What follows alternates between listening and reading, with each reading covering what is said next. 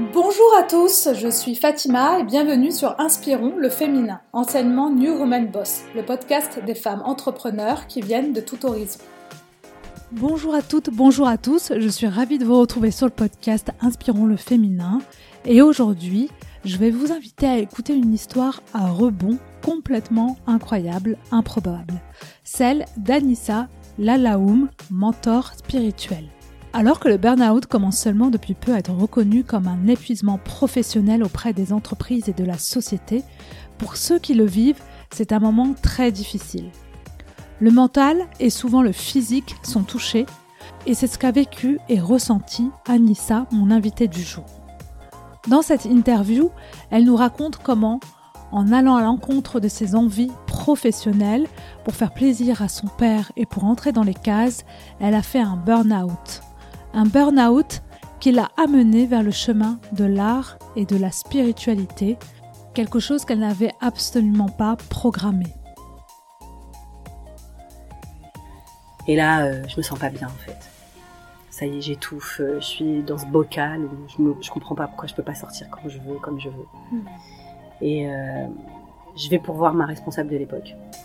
Et je fais trois pas parce que je mets mes mains sur le clavier, mais elles restent paralysées en fait. Une espèce de crise comme ça. Elles sont paralysées sur le clavier, je peux plus bouger mes mains. Et là, je sens qu'il y a quelque chose qui est en train de m'emporter. Je suis en train de perdre connaissance. Et euh, je me lève, je fais trois pas. J'envoie un message à ma responsable, je lui dis je me sens pas bien, je peux venir vous voir. Elle me dit venez. Je fais trois pas, je m'effondre. J'ai pris un grand plaisir à écouter Anissa, qui nous montre à travers son histoire que notre destin peut nous amener vers un chemin que nous n'aurions jamais imaginé malgré des épreuves que l'on rencontre sur notre route, mais qui sont en réalité des expériences de la vie et qui nous permettent d'en apprendre un peu plus sur nous-mêmes. Vivre l'expérience du burn-out et changer de vie, c'est maintenant et c'est avec Anissa Lalaoum, mentor spirituel.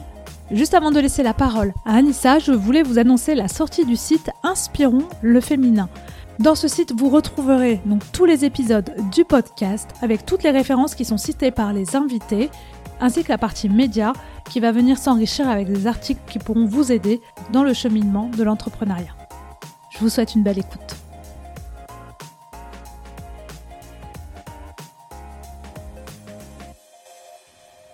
Bonjour Anissa. Bonjour Fatima. On se retrouve aujourd'hui. On a vécu plein d'aventures ensemble. Exactement. Alors, tu es mentor euh, spirituel et auteur et artiste. Maintenant, je le sais, je le rajoute. Et tu es la fondatrice de l'école des artisanes. Tu accompagnes les femmes et les hommes aussi qui sont désireux de vivre de façon sereine et apaisée. Hmm. Euh, avant d'en arriver là, je vais te laisser euh, d'abord te présenter. Anissa Lalahoum, artiste, calligraphe abstraite, auteur et donc euh, mentor spirituel. Euh, on avait reprécisé effectivement artiste parce que c'est que par, c'est par là que tout a commencé en fait. C'est quand je suis devenue artiste, calligraphe abstraite, que euh, bah, j'ai été guidée sur la voie de, questionnement et de la, découverte de qui nous sommes véritablement. Mmh. Donc c'est par là que ça a commencé. Auteur parce que bah, on a écrit un livre sur le sujet qui s'appelle Le paradis existe, c'est vous qui le créez parcours initiatique de deux flammes jumelles récalcitrantes. Ça, c'est pour ceux qui sont bien connectés euh, un petit peu à, tout ce qui est développement personnel et spiritualité, un peu New Age. Maintenant, le livre raconte surtout le parcours initiatique qu'on a eu avec Géraud, donc quand on s'est rencontrés et qu'est-ce qui fait qu'en fait on a été euh, guidé vers cette voie-là, comment est-ce qu'on a été mentoré, toutes les difficultés qu'on a rencontrées aussi, parce que les gens quand ils nous rencontrent aujourd'hui disent oh, mais qu'est-ce que vous êtes beau et puis c'est génial, ça a l'air tellement facile. T'as lu le livre? Non Ok, lis le livre, après on rediscute. voilà. Et parce que Géraud, rappelle juste, c'est ton mari. Voilà, Géraud, c'est mon mari. Il est mentor spirituel aussi. Euh. lui, il est spécialisé dans les hommes, d'accord Il reconnecte les hommes à l'amour, mais surtout, il, apprend aux hommes aussi à être des hommes, parce qu'on ne sait pas ce que c'est que d'être un homme. Moi, c'est vrai que j'accompagne les âmes. Euh, tu vois, ça, ça, ça, ça, a tiqué un peu dans mes oreilles quand tu as dit hommes et femmes. Tu vois, pour moi, c'est vraiment les âmes. Maintenant, l'école des artisanes est plutôt féminine parce que j'ai énormément de, de, femmes qui viennent me voir et qui savent pas ce que c'est que d'être une femme. Hmm. D'accord? Donc, il faut commencer par être une femme à un moment donné. Hein. Euh, aussi, euh, une mère, souvent. Hein. souvent, elles ont des enfants, mais elles savent pas ce que c'est que d'être une mère parce qu'elles sont en conflit avec leur mère ou leur transgénérationnel. Et après, bah, c'est quoi être une épouse aussi? Et après, on peut aller regarder, OK, euh, finalement, qui suis-je? Hmm. Là, on va regarder aussi l'âme. Pourquoi est-ce que bah, l'âme vit ce qu'elle vit Pourquoi est-ce qu'elle a choisi ce qu'elle choisit Et donc tout ça, on le voit dans l'école des artisanes à travers d'outils, de compréhension, mais surtout, surtout de conscience parce que c'est bien de savoir. Hein, je mm. pense qu'on vit dans une société où il y a plein d'infos partout, d'accord? On sait plein de choses, hein, c'est génial. Par contre, la conscience sur, ce, sur, sur qui nous sommes, ou la conscience de ce qu'on vit, pourquoi on le vit et à quoi ça sert, bon, ça c'est un petit peu moins d'actualité. Donc euh, c'est vers ça qu'on tend. Voilà. Et c'est vrai qu'avec Géraud, on a créé un lieu qui s'appelle bon, bah, les, les, de Lumine, dans lequel tu es aujourd'hui, qui est la première maison d'hôtes spirituelle de France, dans laquelle, clairement, on vient vivre l'expérience de soi-même. En gros, dans ce lieu, euh, bah, tu verras, hein, tu me diras peut-être au fur et à mesure de l'interview, c'est comme si quand on pénètre dans ce lieu, en fait, on dépose tous ces masques. On n'a pas besoin de tricher. Tu vois mmh, On peut vraiment être soi-même. Les gens, quand ils viennent ici, disent bah, J'ai l'impression d'être à la maison. On ne peut pas nommer cette maison-là parce qu'elle est universelle. Hein, c'est pour mmh. ça qu'elle est portée par le poète euh, Rumi, Jalaluddin Rumi, qui est le poète universel de l'amour. Et ici, on peut vivre pleinement, en fait, euh, authentiquement, bah, tout ce qui nous traverse. Et nous, avec Jérôme, on est là vraiment pour accompagner sur ces souffrances que, qu'on fait tout pour cacher. Parce que nous, on est vraiment des révélateurs, on est des hackers de système, parce que euh, notre ego hein, euh, fait tout ce qui est possible pour nous éviter de souffrir. Mais le problème, c'est qu'en évitant de souffrir, bah, on s'empêche aussi de vivre ce qu'il y a de merveilleux. Donc nous, notre objectif, c'est de mettre en lumière bah, tout ce qui est caché. On met de la lumière, on met des torches comme ça dessus. Et puis après, on, accompagne pour comprendre le sens et puis aller se rencontrer avec beaucoup plus d'apaisement. Parce que plus on résiste à ces souffrances-là, plus elles prennent de la place et plus on souffre en fait. Alors qu'on n'a pas besoin de, souffrir, hein. ce n'est pas notre état d'être naturel. Hmm. Donc voilà, j'ai un peu expliqué en gros euh, tout ce qu'on fait, mais après, voilà, ça demande d'aller dans le détail. Exactement. Euh, mais avant d'arriver justement à, de, être mentor spirituel, à faire tout ce que tu viens de nous dire aujourd'hui, euh, tu avais, euh, ce que j'avais déjà dit hier, une autre vie donc, qui est dans, dans la banque. Est-ce que tu veux bien nous raconter un peu comment tu es arrivé dans le domaine de la banque, comment tu y étais et qu'est-ce qui a fait que un jour tu as craqué? J'aime bien la chute. Ouais. je suis rentrée dans la banque par hasard. D'accord? Donc, il euh, faut savoir que moi, je suis née en France, mais euh, j'ai vécu en Algérie. Donc, ça, c'est un petit détail. Et quand je suis revenue en France, parce que c'était la guerre civile, bah, après, euh, c'était vraiment. il fallait. C'est pas survivre, mais presque. Donc, il fallait suivre le chemin classique, l'école, il faut faire des études, faut avoir des diplômes. Et, donc, je me suis concentrée là-dessus. Mon père m'a dit il faut absolument que tu aies ton bac, ton permis, et bah, le plus loin possible au niveau des études. Bon, moi, j'ai été jusqu'à un bac plus 2 parce que sincèrement, il y avait une urgence aussi à travailler, à mm. être autonome euh, au niveau de la situation familiale. Je pense comme beaucoup. Mm. Et euh, j'étais commerciale. J'étais commerciale. Moi, je, voilà, j'ai fait les marchés à partir de l'âge de 14 ans avec mon père. Et donc, euh, si tu veux, la fibre commerciale, on l'a dans la famille. Donc, j'avais vraiment ce truc-là. Donc, moi, ce que je voulais, c'était être commerciale. Donc, je cherchais à être commerciale. Et j'en pouvais plus. Je travaillais à Darty, j'étais vendeuse, mais c'était très limité pour moi en termes d'évolution je me suis dit, je vais être commerciale, je vais pouvoir suivre les gens, euh, les accompagner. Donc, tu vois, c'était déjà là à cette époque-là. Et je me suis présentée à un entretien d'embauche où je cherchais des commerciaux. Et quand je suis arrivée, je me suis dit, ah, c'est une banque. C'était vraiment ça, quoi. Le jour de l'entretien, tu découvres ah, Le jour de l'entretien, c'est j'arrive et je vois que c'est une ah. grande tour euh, à côté de la tour Playel euh, à Saint-Denis. Et je fais, ah tiens, c'est une banque, ok, bon. Et je, mais je connaissais rien à la banque. J'ai il y avait un livret jeune à la poste, un truc comme ça. Euh, et euh, donc quand j'arrive, on me pose des questions. Et puis euh, la, jeune femme qui, qui, me fait cet entretien me dit, bah, ok, vous pouvez commencer quand ah, ouais. J'ai fait bon bah génial et j'ai adoré l'entretien parce que je me souviens que ça m'avait marqué parce que c'est rare, je sais pas si c'est légal en tout cas, mais elle m'avait demandé de quelle confession j'étais et je lui ai dit que j'étais musulmane et pratiquante à l'époque, en tout cas euh, dans, dans, la notion de pratique. Euh, et, et, je me souviens que ça lui avait plu parce que je lui ai dit, moi, c'est une référence pour moi, parce que je sais que je ne pourrai jamais arnaquer personne, parce que j'ai une entité supérieure qui s'appelle Dieu. Donc euh, voilà, dans une banque, je pense que je suis profil idéal. tu vois. J'ai dû dire un truc comme ça et, et je me souviens qu'elle avait rigolé. tu vois. Et elle m'a dit, bon, bah, vous commencez quand? Donc, elle a vu que j'étais une excellente vendeuse et tout. C'est vrai que j'ai été une excellente vendeuse à la banque.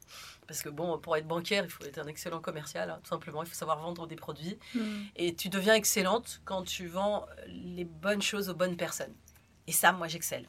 Tu vois, à l'époque, c'était. euh, euh, les gens, je les connaissais par cœur, je connaissais leur vie, je connaissais tout, je m'intéressais d'eux, etc. Quand ils me disaient, voilà, je veux partir en voyage, bah écoute, prends la carte Visa Premier, assurance annulation dedans. Ça, je viens d'avoir un enfant, ouvre-lui une assurance vie. Donc j'avais vraiment, j'arrivais à relier ces deux mondes qui étaient le monde de, euh, de- de- du, du business, le monde aussi de l'argent, mais avec quelque chose de très humain. Je ne vendais pas pour vendre. Et c'est vrai que j'ai eu toute cette évolution-là. Mais au bout d'un an et demi, euh, même dès le premier jour, j'étais déjà en dépression parce que pour moi, euh, un bureau fermé, un aquarium, euh, qu'est-ce que je fous là quoi Je veux dire, c'est pas du tout mon délire. Et donc ça s'est plutôt mal passé en termes d'état d'être, même si je m'amusais beaucoup, parce que je pouvais pas sortir quand je voulais, je pouvais pas faire ce que je voulais. Et moi, je, pense que j'étais déjà une artiste dans l'âme, parce qu'au bout d'un an et demi, j'ai dit à mon père, papa, je veux quitter la banque, je veux me lancer en tant qu'architecte d'intérieur, je veux être habilleuse dans le cinéma, je veux, je veux être dans les créations. Et mon père m'a dit, non, non. Me attends, euh, moi, je suis pas venue en France pour que tu fasses des métiers artistiques, quoi. Ah oui, euh, bah oui, l'art, euh, L'art, oui. ça nourrit pas, hein, tu vois, clairement. Tu vois. Ça paye pas. C'est pas Ça paye banque. pas. Mm. Et je pense que voilà, c'est quelque chose de très ancré en termes de croyances. Mm. Et donc, du coup, bah, je suis restée, je suis restée 15 ans. 15 ans. 15 ans. Et comment c'était t'as fait pour tenir 15 ans alors que tu te sentais vraiment pas à ta place? Comme tu dis, t'étais déjà. Bah, j'ai j'ai été artiste en étant banquière. Que les gens me disaient souvent cette phrase. Je crois qu'on n'a jamais rencontré de banquière comme vous. J'avais des talons comme ça, rose fuchsia. euh, J'étais brochinguée, la femme Barbara Gould. euh, tu sais, euh, la robe rose fuchsia aussi. Vraiment, genre, c'était un défilé de mode. Les gens adoraient travailler avec moi. J'ai été blonde, brune. Enfin, je m'éclatais un petit peu dans mon style. Et généralement, à la banque, ils me disaient rien sur mon style parce qu'ils s'en fichaient. En fait, ce qu'ils voulaient, c'est que je sois performante. Et ça se passait plutôt bien. Mais euh, je commençais à dépérir quand même parce qu'à un moment donné, il y avait cette phrase qui revenait tout le temps c'est qu'est-ce que je fous là, en fait? C'est en réunion, c'est tu me demandes de faire des trucs, mais je me dis, mais. C'est- Donc, j'arrivais à rester dans la banque parce qu'il y avait toujours quelque chose d'intéressant à découvrir. Tu vois, à un moment donné, la banque a décidé de vendre des appartes. Oui, ah, je savais pas. Tu vois, bah ouais, Ouais. dans ma banque, ils avaient décidé de vendre des appartements. Et je me suis dit, oh, trop bien. Moi, je m'intéressais à l'immobilier. Je fais, Eh, mais je je peux en vendre moi aussi. Et le jour où je me suis mis à vendre des appartes, j'ai vendu 11 appartements, en fait, euh, en un mois et demi, tu vois. Douée, oui, t'es très- on voit la vendeuse, elle est experte. C'est pas que, en fait, c'est- la vente, c'est- un bon vendeur, c'est quelqu'un qui peut te vendre n'importe quoi à n'importe qui. Moi, c'est pas ça qui m'intéressait. Moi, ce qui m'intéressait, c'est comment, concrètement, un produit qui m'intéresse, je peux le faire rencontrer son public. Et en gros, euh, mes clients, quand je les rencontrais, bah, je sais pas, ils payaient plein d'impôts. Tu avais des jeunes, ils arrivaient, ils payaient plein d'impôts. Et je leur disais, mais vous avez acheté votre appart? Ils me disaient, non, allez, je vais vous financer votre appart. Ça sert à rien d'être locataire. Et quand ils avaient acheté leur appart, je fais, ah, vous payez plein d'impôts? Ça vous dit de faire un investissement, je peux vous vendre un appart, clé en main et tout, il est loué et tout ça et tout. Et les gens, ils m'adoraient parce que bah, c'était toujours le bon produit pour eux. Et quand ils me posaient une question sur un produit qui n'était pas bon pour eux, je dis non, ça c'est pas pour vous. Hmm. Donc tu vois, et même pour les entrepreneurs, tu vois, il y avait des entrepreneurs qui étaient fiscalisés, euh, tu vois, sur leurs leur, leurs bénéfices, c'était lourd. Je leur disais, mais vous avez des employés? Bah, Faites de l'épargne salariale, prenez du ticket restaurant. Mhm. Donc tout le monde était content. Tu tu faisais rencontrer ben, le bon produit, le bon client, enfin ce qui, ce qui convenait le mieux en fait. Exactement. Mm. Là où ça a commencé à se dégringoler avec ma hiérarchie, c'est quand on commençait à me dire faut vendre pour vendre. On a des Ouais. chiffres à faire et il faut faire les chiffres. Oui, oui, oui. Là, ça passe plus. Ouais, malheureusement, j'ai connu pas mal de femmes aussi et hommes hein, qui étaient dans cette situation et ils ont terminé aussi euh, Là, arrêt voilà. maladie en général. Voilà. Parce que là, c'est on touche à ton système de valeurs. Oui. Moi, c'est ça qui s'est passé. C'est à un moment donné, ça touche à mon système de valeurs. Euh, moi, en gros, à la banque, je leur ai dit, ai dit, donnez-moi quartier libre, d'accord? Donnez-moi toute la panelle de, de produits qu'il y a à vendre. Laissez-moi faire mon emploi du temps. Et vos, chiffres- vos chiffres seront faits. Je serai heureuse, vous gagnerez de l'argent et vos clients seront fidèles. Ils m'ont dit, mais non, on ne peut pas faire ça. Il faut venir de 9h à 18h tous les jours. Enfin voilà, donc ça a commencé à, à vraiment me fatiguer. J'ai pas tenu tant que ça parce qu'à un moment donné, j'ai monté un truc en parallèle. Puisque euh, j'ai monté une entreprise d'organisation de mariage. Ah bon? Parce que j'étais passionnée de, de mariage depuis l'âge de 15 ans. fait, j'étais passionnée par l'amour, mais ça, on le saura après, parce que je deviens un mentor spirituel et, et guérisseuse euh, en amour, sa relation à l'amour. Mais à l'époque, quand je me suis mariée la première fois, euh, j'ai galéré parce que je me suis dit, mais euh, j'arrive pas à trouver quelqu'un sur le marché qui fait un mariage qui me ressemble. À l'époque, on était dans les mariages orientaux où tu allais à un mariage, tu les avais tous vus. Tu Oui, vois, c'était toujours la même chose. Voilà, c'est euh, c'est toujours le même plat qu'on mange. C'était toujours les mêmes tenues qu'on voyait. C'était toujours les mêmes. Enfin, mais je comprenais pas en fait. Mon cerveau il buguait. Je mais euh, je comprends pas. Enfin, mais et moi j'avais des parents qui étaient artistes quand même. Hein, mes deux parents, euh, mon père il peint, euh, euh, il aime l'art culinaire, euh, tu vois. Ma mère est plutôt styliste, tu vois, voulait faire des études de styliste. Elle a travaillé comme joaillière, tu vois, des trucs comme ça.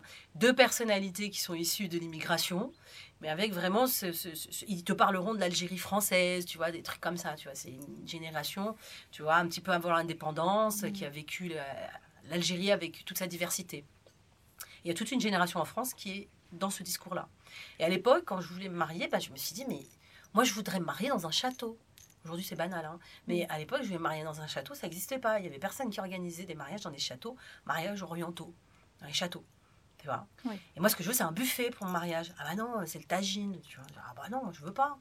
Et puis, euh, je voudrais une tenue qui soit le calaco de chez moi, tu vois, qui soit bien taillée, sur mesure, sur moi. À l'époque, tu avais des trucs avec des épaulettes, tu as l'impression que tu allais faire du rugby avec ton mari. Donc, comme je ne l'ai pas trouvé, j'ai créé mon mariage de rêve.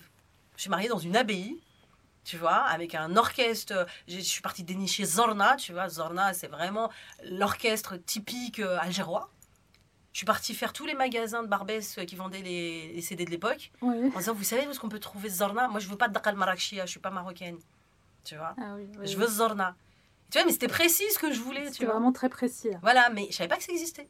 Et comme ça, bah, du coup, je me suis fait un carnet d'adresses de dingue pour mon mariage. Et à un moment donné, je voulais prendre juste quelqu'un qui organise mon mariage. Wedding planner, aujourd'hui, on connaît tous ça. Mais à l'époque, personne ne faisait ça. Je me suis dit, mais j'ai vu que Gillo, elle a fait un mariage presque parfait. Il y avait ce film-là qui existait. J'étais obligée, il y en a une qui existe. Mais ça n'existait pas. Donc tu t'es dit, pourquoi pas moi? Et ben exactement. Et je me suis dit, tiens, et moi j'avais épousé à l'époque un, un- un franco-marocain. Quand j'ai été au Maroc, parce que je suis tombée amoureuse du Maroc, quand j'étais au Maroc, j'ai été à Fès, tout ça. Je vu les Hammaria, les bijoux, Dakar Marrakechia, tout ça, les trônes et tout. Je me suis dit, oh, c'est magnifique. Donc j'ai fait un mix, j'ai fait un mariage algérien, marocain, français. Ah oui, tout. Bah oui, bah, c'est normal. Moi, j'avais une culture euh, française, j'ai un grand-père qui est français. Mon ex-mari, il avait sa mère, elle était française. Il fallait qu'il ait la touche française. Donc, on a fait ça dans une abbaye. Euh, je voulais, moi, je suis, je suis d'origine d'Alger et du Sud. Je voulais Zorna. Oh, Mon ex-mari, il était euh, marocain. Je voulais un orchestre qui fasse du marocain.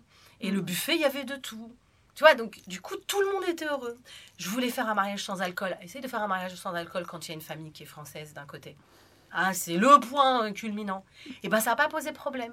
Parce qu'à un moment donné, en fait, la culture a été respectée. On était dans une abbaye, il y avait, euh, il y avait euh, du Claude François dans ma soirée, il y, avait, il y avait tous les ingrédients qui permettent de dire à tout le monde, vous êtes aimés tous là où vous êtes. Il Hmm. n'y a pas d'alcool, mais il y a autre chose. Et j'avais réussi à faire cet exploit-là. Et à partir de ce moment-là, bah, j'étais devenue experte dans l'organisation de mariages orientaux et mixtes. Et mon- ma belle-mère, euh, mon ex-belle-mère m'a dit, bah, lance-toi. Et je me suis lancée comme ça. J'avais que mon mariage et le mariage de mon frère que j'avais organisé. Et il y a des gens, j'avais fait le premier salon du mariage oriental, il venait de sortir. Il y a des gens qui avaient fait des centaines de kilomètres parce qu'ils avaient vu une vidéo de moi sur YouTube, sur mon mariage de l'époque, que j'avais mis sur YouTube. Ah oui, d'accord, tu l'avais filmé à l'époque, tu l'avais mis sur YouTube. Bah oui, euh, j'avais fait juste la vidéo de mon mariage, j'avais rien fait, j'avais juste mis la Tu vidéo de l'avais mon mis mariage. sur YouTube pour faire la, La promo la de je me lance en tant que wedding planner. D'accord. Et les gens avaient fait des centaines de kilomètres pour venir me voir. me disant, mais c'est ce mariage-là que je veux. Parce qu'à l'époque, ça n'existait pas. Et donc, je suis devenue la numéro un d'organisation de mariages orientaux et mixtes dans ma catégorie. J'ai fait ça pendant 10 ans. J'ai fait quatre mariages pour une demi-heure la première saison. Ah oui? Ah bah oui, c'est c'est ça qui était dingue. C'est que j'ai fait la première saison avec la première, euh, la première émission de la première saison de quatre mariages et une demi-heure en France. À l'époque, c'était sympathique, tu vois, c'était pas comme aujourd'hui, etc. Et ils ont commencé, et il y avait un mariage orientaux dans la première semaine, et c'était celui que j'avais organisé. D'accord. Et c'est celui qui a gagné en plus. Ah oui, donc tu étais vraiment reconnue pour. euh, Ils sont venus te chercher pour organiser le mariage. Et voilà, et j'ai reçu des demandes après du monde entier. En mode, mais qui organise des mariages comme ça aujourd'hui, mariages orientaux comme ça, quoi? Mais alors pourquoi t'as pas quitté ton poste euh, à banque pour faire ça? Et bah justement, c'est que en fait, ce qui se passait, c'est que je faisais les deux en parallèle. Et j'arrivais à faire les deux en parallèle. hein. Donc j'avais demandé, euh, je, je travaillais que 4 jours par semaine, je travaillais plus les samedis, tu vois. Ma- mon entreprise me l'avait accordé à l'époque. Mais sauf que je commençais tellement à grossir que j'avais eu un article dans le Figaro, dans plusieurs magazines, j'étais passée à la télé, un truc. Les gens, ils savaient. Donc ma boîte, euh, à l'époque, la banque, elle savait que j'avais ça. Donc j'ai été convoquée. Et on m'a dit, soit vous arrêtez, d'accord euh, Soit vous faites euh, discrète, ou vous nous faites un courrier. Enfin voilà, en gros, euh, il y avait le licenciement qui me pendait au nez. Et moi, j'avais beaucoup de peur à l'époque. Mon père m'a dit que la sécurité, c'était la banque. Oui. Tu vois. C'est pour ça que je suis devenue mentor spirituel par la suite. Parce que à un moment donné, j'ai eu un plafond de verre où je pouvais pas quitter la banque. Et je pouvais pas me lancer en fait au niveau de, de, de- de mon organisation de mariage au-delà de ça. Parce que en vrai je le faisais mais je le faisais un petit peu euh, je le faisais pas en mode euh, entrepreneuse. Je le faisais vraiment en mode euh, je suis passionnée par ça et le jour où je suis plus, je suis plus passionnée j'arrête c'était entre l'association le machin ce qui me plaisait c'était que les gens s'aiment et que moi je m'éclate dans ce que je fais c'est tout D'accord. mais j'avais pas j'avais ce plafond d'entrepreneuse qui voulait pas Tu voyais pas plus loin en fait. je pouvais pas ça faisait pas partie de mon ça mindset faisait pas partie de ton mindset, oui, c'est ça. les, les, les Hmm. six, les, six chiffres, Hmm. ça n'existait pas dans ma tête. Tu vois, je me suis arrêtée à des mariages à, à cinq chiffres. Et euh, après ça, bah, c'est quoi? C'est un monde. Moi, j'avais le mindset de pauvre au niveau de l'argent et ça et tout. Et je savais pas comment passer ce plafond-là. Et lâcher euh, la banque, c'était pas possible. Euh, Parce qu'entre-temps, j'ai divorcé. Je me retrouve toute seule avec un enfant. Euh, j'avais euh, la maison, le 4x4, euh, j'avais eu le mariage, j'avais eu le grand mariage, j'avais eu euh, tout. Mais j'étais pas heureuse et j'arrivais pas à dépasser tous ces conditionnements, toutes ces croyances limitantes partout. Et donc ça a explosé en vol parce que quand j'ai divorcé, je me suis dit ah merde, en fait, ça peut s'arrêter en fait. Hmm. Et surtout, bah, je me suis mariée, j'ai coché la case mariage, mais j'ai pas été heureuse. Pourquoi? Oui, ce que tu disais hier. Tu avais coché toutes les cases, euh, le travail, euh, Tout. le mariage, euh, tout- enfin tout. J'avais coché toutes les cases qui. Voilà, on te dit euh, marie-toi, tu seras heureuse. Euh, euh, t'as une maison, t'es heureuse. T'as un chien, t'es heureuse. T'as un enfant, t'es heureuse. T'as un 4x4, t'es heureuse. Moi, j'avais coché tout ça. Même le, le business, en l'occurrence, que j'aurais pu faire, parce que je pensais à faire des franchises, à former des femmes. J'avais plein d'idées, en fait. Mais moi, dans ma famille, il n'y a personne qui a créé une entreprise qui a fonctionné. Hmm. Comment je fais pour réussir, moi, en tant qu'entrepreneuse, si j'ai pas d'exemple? Ouais, tu n'avais pas d'exemple. autour de toi, il n'y avait personne. Et même dans mon couple, comment je fais pour réussir mon couple si les seuls exemples que j'ai, c'est mes parents, qui sont ce qu'ils sont Mais bon, bah, c'est leur couple, c'est pas le mien. C'est pas forcément l'idéologie que moi je partage sur le couple que je veux avoir.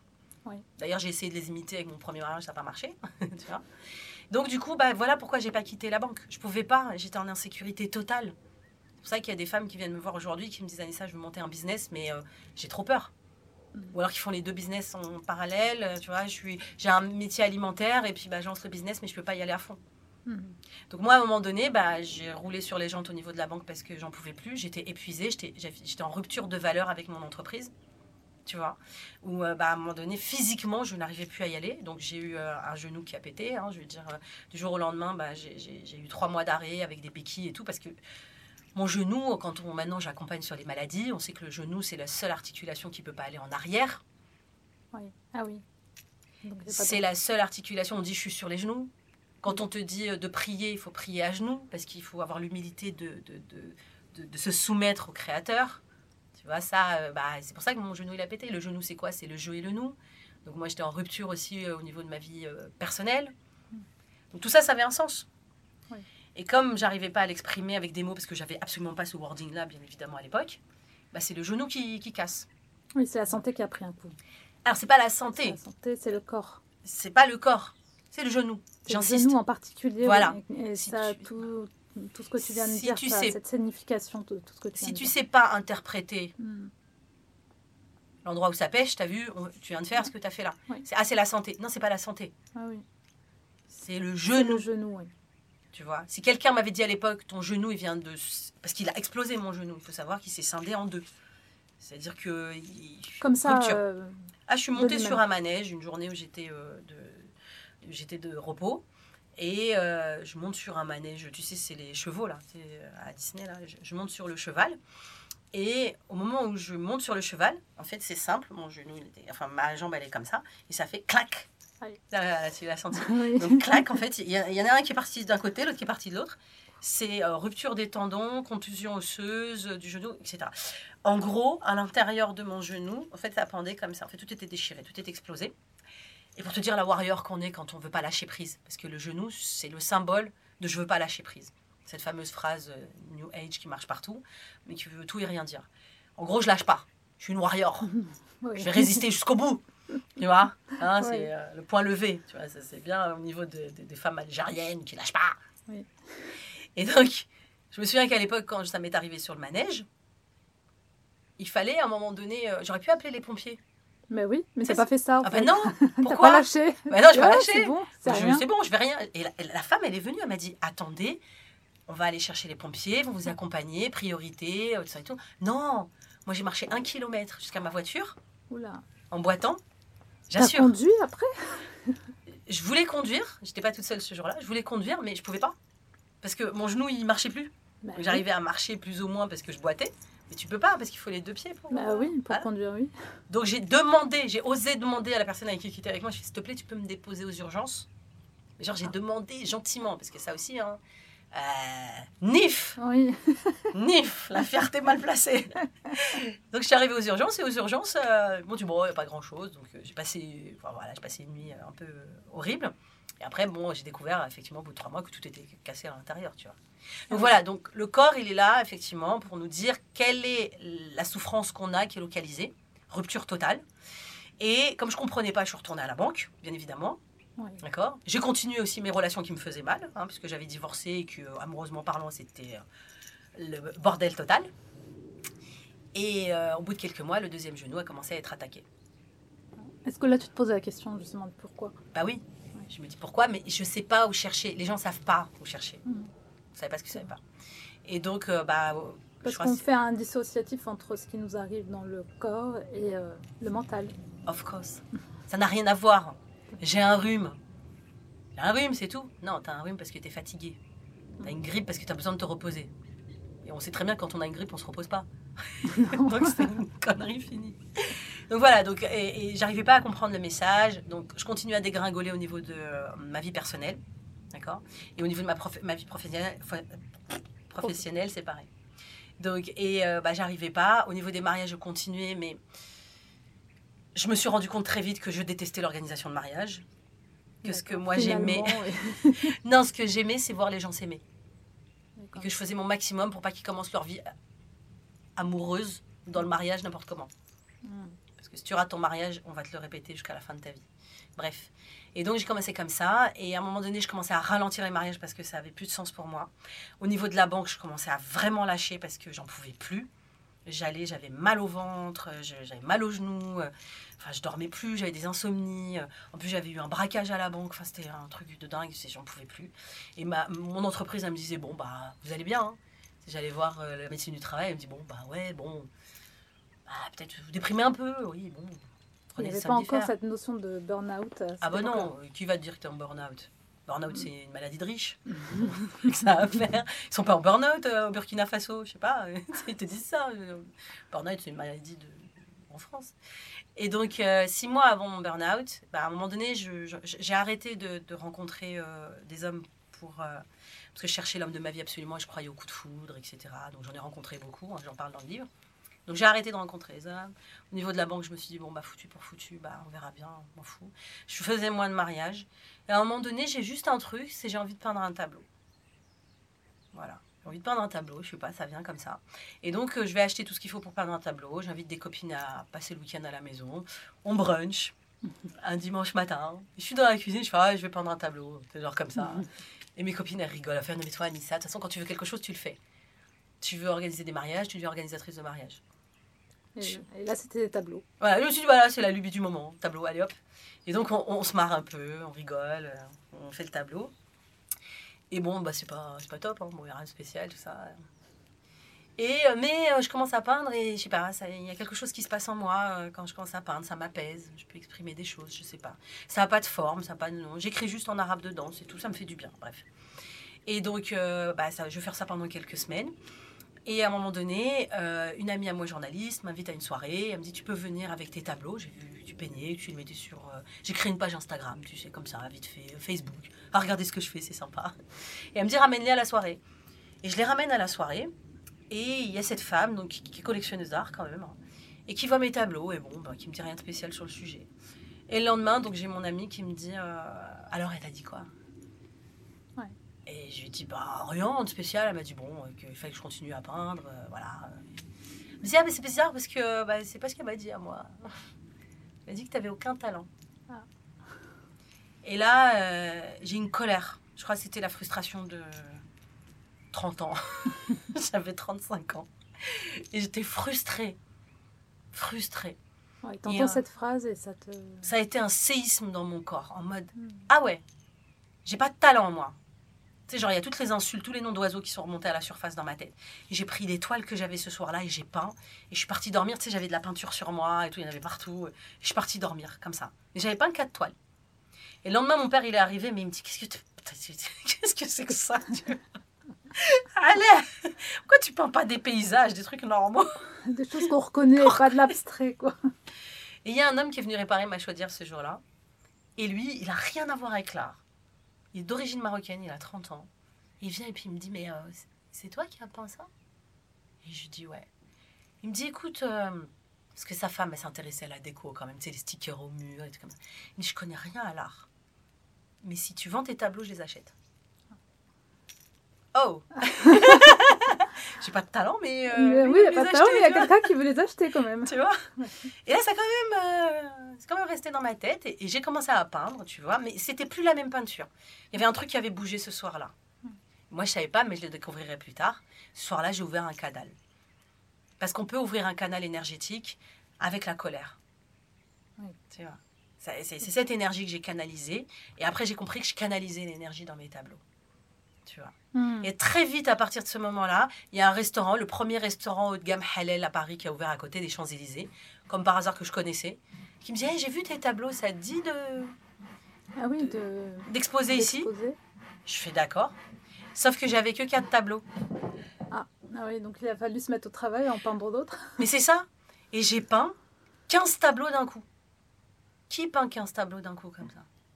Vous avez besoin d'exprimer des choses, c'est passé par là. Et c'est sorti en fait. C'est- J'avais même pas besoin d'exprimer, c'est un truc qui sortait, tu vois. sorti tout seul. Et euh, c'est trois mois plus tard où euh, un matin j'ai été à la banque, donc je, je peignais tout ça et tout. Après bon, le livre raconte. Oui. Il faut regarder le livre. Bah là on arrive justement où, où je commence à raconter dans le livre ce qui s'est passé. Et où euh, je vais avoir euh, ce matin-là, je vais me réveiller.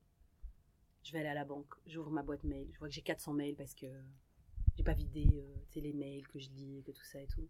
Je vois la boîte en fait, où il y a écrit 400 mails, dont euh, peut-être 50 qui n'ont pas été ouverts. Et là, euh, je me sens pas bien en fait. Ça y est, j'étouffe, euh, je suis dans ce bocal où je, me, je comprends pas pourquoi je peux pas sortir quand je veux, comme je veux. Hmm. Et euh, je vais pour voir ma responsable de l'époque. Et je fais trois pas parce que je mets mes mains sur le clavier, mais elles, elles restent paralysées en fait. Une espèce de crise comme ça. Elles sont paralysées sur le clavier, je peux plus bouger mes mains. Et là, je sens qu'il y a quelque chose qui est en train de m'emporter. Je suis en train de perdre connaissance. Et, euh, et donc, euh, je me lève, je fais trois pas. J'envoie un message à ma responsable. Je lui dis Je me sens pas bien, je peux venir vous voir. Elle me dit Venez. Je fais trois pas, je m'effondre. Et là, donc, il y a Et là, Le ça pompier, dit, ouais, euh. Donc, là, ça et tout. Et là, je vis l'histoire donc avec mon mari Géraud, qui à l'époque, euh, bah, c'est au moment où on se rencontre. Enfin, c'était rencontré un an plus tôt, mais lui, il arrive au bout de son système, il est SDF, il a, il a juste un sac à dos sur le dos. et moi, je, je suis en burn-out à la banque. Il va se passer ce qui va se passer, parce qu'on en parle dans le livre. On va avoir cette histoire qui va pas marcher au début, en fait. hein. L'histoire d'amour va pas marcher du tout. Hmm. Et il va me dire cette phrase quand même qui va être comme une phrase à laquelle je vais m'accrocher de toutes, mes forces. Il va me dire, Anissa, je vais te dire un truc. Tu retourneras jamais à la banque. Moi, je dis, euh, c'est facile à dire pour quelqu'un qui a juste un sac à dos. Parce que moi, j'ai un crédit sur 30 ans, euh, je suis seule avec un enfant. euh, Et euh, bah, je suis à 50K par an à la banque. Quoi. Donc, Oui. et comment? En gros, j'ai aucune visibilité parce que je suis- si je suis en burn-out, bah en fait, je sais pas comment ça va se passer. J'avais une visibilité. Mais comment tu le vis, ce burn-out? T'es à la maison, euh, Euh, Je le vis très très mal parce que il faut savoir qu'un burn-out c'est comme un divorce. On n'en parle pas beaucoup, hein, c'est devenu banal. hein. Oui. Burn-out, divorce. Les gens qui n'ont pas vécu un burn-out ou un divorce ne savent pas ce que c'est. On se sent pas concerné, on voit ça que de l'extérieur. Un divorce c'est un séisme dans une vie, hein. c'est c'est une vraie dépression. hein. Il y en a qui sont contents hein, de divorcer, il n'y a pas de souci, mais en tout cas moi je l'ai très très mal vécu parce que pour moi je crois vraiment à l'amour, au mariage, sur- à l'institution que ça représente. Donc pour moi, on reste marié à vie. Euh, Mes parents, mes grands-parents, enfin voilà, c'est comme ça, tu vois. Et donc pour moi, c'est une cassure dans mon schéma, dans mon paradigme actuel, Mhm. tu vois, de, de l'époque. Et le burn-out, c'est pareil. Quand tu rentres dans une institution, tu épouses ses valeurs, euh, tu vois, c'est vraiment un parallèle. Souvent, moi, quand je- j'enseigne au niveau de- des accompagnements que je fais, l'amour amoureux du couple, etc., le business, l'argent, la relation à l'argent entreprise, c'est au même endroit. Oui. tu comprends l'un, tu comprends l'autre. Mhm. Et euh, c'est vrai que quand j'ai eu le burn-out, euh, bah, j'étais complètement perdue parce que je vais faire quoi en fait? Parce qu'on est beaucoup dans le faire, on est dans une société de faire. faut que tu fasses pour exister. Si tu fais pas, t'es un feignant, t'es un poids pour la société. Mhm. Donc euh, je, vais avoir, je vais vivre de l'hyperphagie. Hyperphagie, c'est la boulimie non vomitive. Je vais être vraiment en dépression. Mm. Je vais dépérir en fait. Et heureusement qu'il y avait Géraud à l'époque parce qu'il va vraiment veiller sur moi. Parce que je, je pète un plomb. Tout mon paradigme est en train de vriller. Mhm. Et donc, bah, je, je rentre dans cette. euh, je découvre la spiritualité un petit peu à ce moment-là. Mais moi, je savais pas ce que c'était spiritualité. J'en ai jamais entendu parler. Développement personnel, je connais pas du tout. Vraiment. Alors, mon, mon mari, donc Géraud, euh, parce qu'on s'est mariés entre temps, lui, ça faisait dix ans qu'il était en cheminement spirituel. Il connaissait tout ça, tu vois.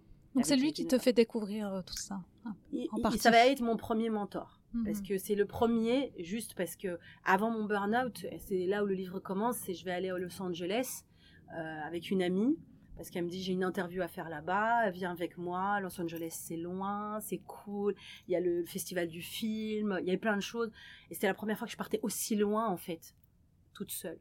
Comme je vais partir loin, je vais péter un plomb en fait. J'ai plus de repères, je sais plus où je suis, je connais pas cette culture, je connais pas tout ça. Et mon ami va me dire il faut que tu prennes des médicaments, tu vas pas bien, Anissa. Il y a eu le divorce, ça se passe mal. C'était vraiment euh, 15 jours avant mon burn-out, quoi. Donc, Ah oui. euh, tu vois, c'était le bouton sur lequel. euh, Et je vais parler à Géraud, donc je raconte comment est-ce que je rencontre Géraud sur un site de rencontre euh, communautaire qui s'appelle Mektoub, tu vois, donc euh, vraiment.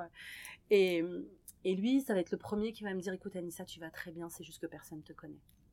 Et personne comprend ce que tu dis. Moi, je comprends tout ce que tu dis, j'ai l'impression qu'on te connaît depuis toujours. Et je me suis dit, oh, il y a quelqu'un qui me comprend. Parce que personne ne me comprenait et tout le monde me disait, Anissa, t'es en train de perdre la boule, en fait. Mhm. Prends des anxiolytiques, etc. Et donc, j'ai pas pris de médicaments, j'ai pas pris tout ça. Par contre, quand je- comme je suis rentrée dans ce burn-out-là, que je pouvais plus retourner travailler, parce que j'avais qu'une idée, c'était de brûler euh, la banque. hein. Si j'y retournais, c'était même pas la peine. hein. C'était Ouais. vraiment, euh, ça, ça frôlait la pathologie, quoi. Ça, ça frôlait la névrose, euh, la psychiatrie, tout ça et tout, tu vois. Et là, je pénètre dans l'espace de la spiritualité et je commence à découvrir qu'en fait, il y a un sens aux choses. C'est ah, et là, je vais comprendre que je suis en train de vivre un truc qui s'appelle l'éveil. Parce que c'est bizarre, je, suis en train de perdre pied, mais j'ai jamais été aussi lucide qu'à ce moment-là. J'ai l'impression que tout prend sens, mais ce sens-là, je le connais pas. C'est c'est une langue que je connaissais pas et qui porte pas des mots, mais pourtant dans laquelle euh, tout fait sens. Et donc je vais plonger là-dedans, et donc euh, je vais avoir que la peinture et ce truc-là qui s'appelle spiritualité. Tu vas découvrir c'est quoi, euh, ah, pourquoi est-ce que je me sens mal quand je pense, pourquoi est-ce que je vis des émotions comme ça? Et je vais très vite être guidée vers un mentor qu'on va découvrir par YouTube, par hasard et que j'ai l'impression qu'il détient des réponses que je j'ai pas. Je comprends pas ce qu'il dit. Vraiment. Il parle d'un truc comme tomber amoureux, ça fait mal. C'est pas logique. Un coup de foudre, euh, ça- ça peut pas faire du bien. Et je vais écouter une vidéo comme ça de lui. je- lui, il faut que je le contacte. Et je vais le contacter, je vais lui écrire et il va commencer à répondre à mes questions.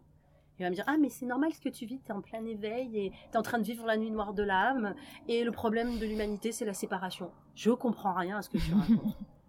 Séparé de qui, de quoi? Et donc, euh, effectivement, je vais comprendre petit à petit que tout ce que je vis a un sens, que mon âme, que je suis une âme, que euh, je suis- on est des êtres spirituels qui faisons une expérience humaine, que et tout ça, et je commence à respirer, tu vois. ça. Mhm. Et les gens achètent mes tableaux, et les gens commencent à me dire ah mais toi tu sais pas ce qu'il y a dedans, mais nous on sait. Les gens commencent à acheter mes tableaux à 5000 euros en me disant tu les as pas à quelle heure? Pourquoi Ah je veux oui. savoir à quelle heure j'ai pas un tableau Pourquoi tu l'as pas en verre? Et là je comprends que je suis médium, et les gens commencent à me dire ah mais en fait tu sais pas mais t'es médium. Mhm. Tu vois, euh, Ouais. tu peins de l'énergie. Toi, tu as, des visions, tu le sais pas, mais t'es kinesthésique, donc tu parles la musique, mais pas que.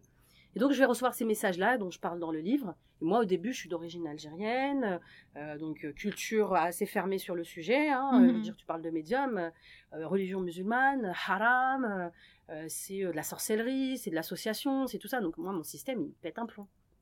Oui. Ouais, tu comprends pas. Ah bah non, je comprends pas. Et puis je me dis, je vais brûler en enfer, surtout, je veux dire, ce que je suis en train de faire là.